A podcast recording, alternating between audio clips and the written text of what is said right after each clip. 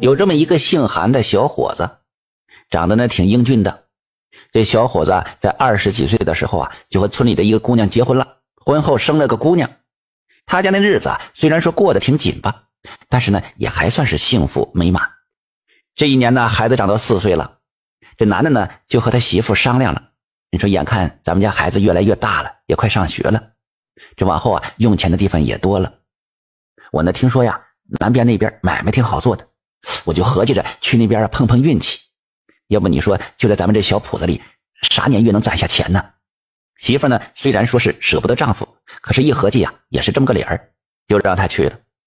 临走之前呢，媳妇是千叮咛万嘱咐，告诉丈夫要挣了钱呢就快点回来。丈夫呢又汇合了铺子里的几个年轻人，就搭伙一块儿到南方去做买卖去了。这姓韩这小伙啊，天生就是个做买卖的料，去到南方不到几年的功夫，就跟别人合开起了买卖，当上了掌柜的。韩掌柜呢每年都托回村的人呐，给媳妇啊烧点钱儿，供孩子读书和家里的日用花销。因为是和别人一起开的买卖，韩掌柜的也不放心自己的买卖让别人给打理，所以离家10多年了，一次也没回去过。这一年的年终啊，韩掌柜的分红了不少钱，他这一合计，你说10多年没回家了，挺想这孩子老婆的，就准备要回家过年。他就跟另一个掌柜的说了，哎呀，我得探探家了，这一晃出来已经14年了，再要不回去啊，孩子啊都不认识我这个爹喽。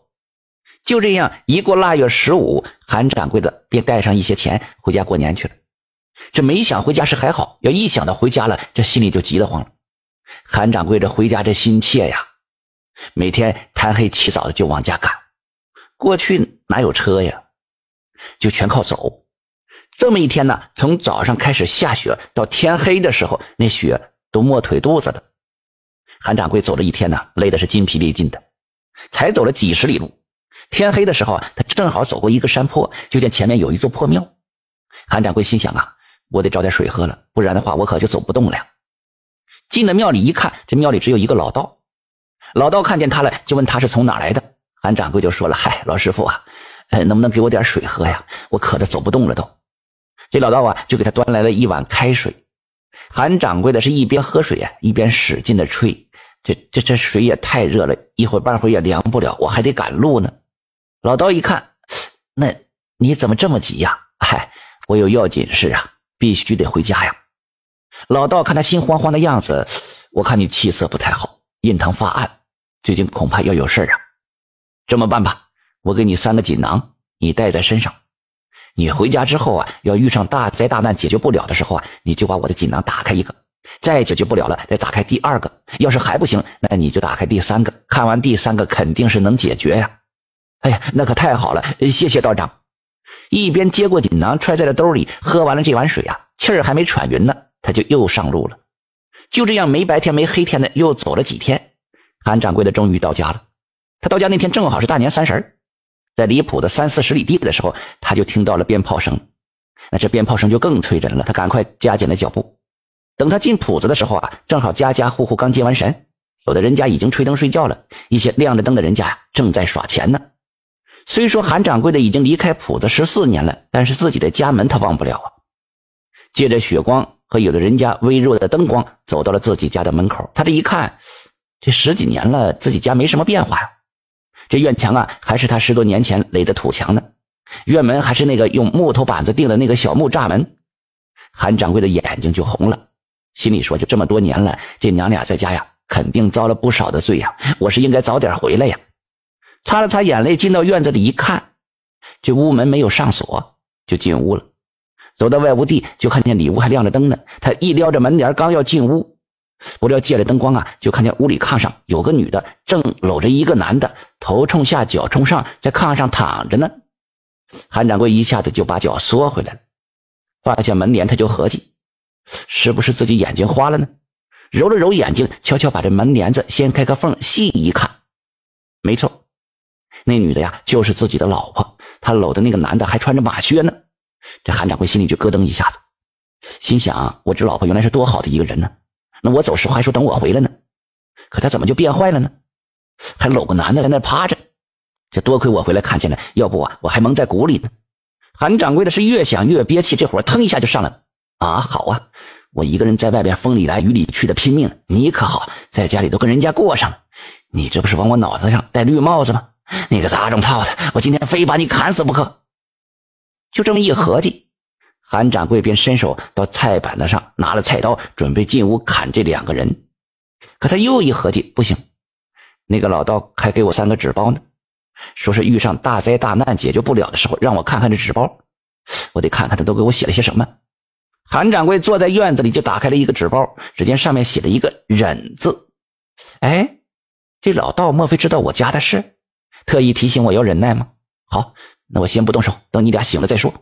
于是这韩掌柜的就拿出了烟袋，自己蹲在院子里吧嗒吧嗒的抽了起来，顺手将那纸包扔在了地上。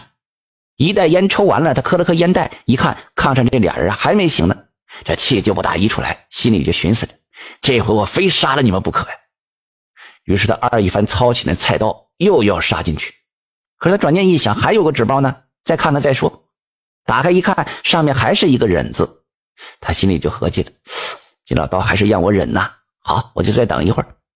韩掌柜又等了一会儿，这又一袋烟的功夫过去了，炕上还是一点动静都没有。这回的韩掌柜可有点心焦了，还忍到什么时候啊？我在这忍着，那屋里那奸夫淫妇睡得可香呢，不行，我非杀了他们不可。他三一番操起了菜刀，又要杀进屋去。可是一摸这兜啊，还有最后一个纸包呢，算了，打开看看，再杀也不迟。他又掏出了第3个纸包，打开一看，还是一个忍字。哎呀，这个老道啊，三番5次的让我忍，这里边究竟有啥事儿呢？行啊，再等一等吧。这韩掌柜的又装上了一袋烟，这回还没等他抽完半袋烟呢，韩掌柜的媳妇就醒了。他翻身下地，刚一撩着门帘儿，就看见有人坐在这外屋地上，把他吓了一大跳。看看这个人没啥反应，他就凑到跟前仔细的端详，一看是自己的丈夫回来了。韩掌柜媳妇一下子就扑到丈夫怀里了，边哭边问呢，你多咋回来的呀？咋不给个信儿啊？那回来咋不进屋呢？说完呢，他就转身朝着屋里喊了，姑娘啊，快醒醒，你看你爸爸回来了，这孩子快下地呀。这边的韩掌柜的正准备拿菜刀呢，一听这爸爸2个字，连忙把这刀藏在身后了。怎么回事啊？炕上那人是我姑娘？那不是个男的吗？这怎么回事？韩掌柜一时间也不知道说什么好。他媳妇一把就把他从地上拽起来，你说什么呢呀？是这么回事啊，你说你年年也不在家，家里啊过年都是男人接神，咱家也没有男人呢，这没有男人也不能供香蜡纸马，今年姑娘不长大了吗？过年非要供着香蜡纸马的，这不就穿上你的靴帽蓝衫，女扮男装，就为了接神供香蜡纸马呀。这功夫啊，韩掌柜呢姑娘也从炕上下来了，媳妇就说了，还不赶快把你把衣服脱下去啊，看你做这个凶啊。这姑娘啊就把这靴帽蓝衫都脱了，果然是个17、18岁的大姑娘。韩掌柜一看就傻了，上前一下子就把这老婆孩子搂在怀里了，挺大个男人呢，哭像孩子似的。他一边哭一边说，哎，天哪天哪，和为贵，忍为高，不和不忍，祸先遭啊！要不是老道给了我3个人呢，我今天杀妻杀死多心焦啊！打这以后啊，这韩掌柜的再也不往南边跑了，就在当地开了一个大买卖，一家3口啊过起了团圆的日子。感谢您的收听。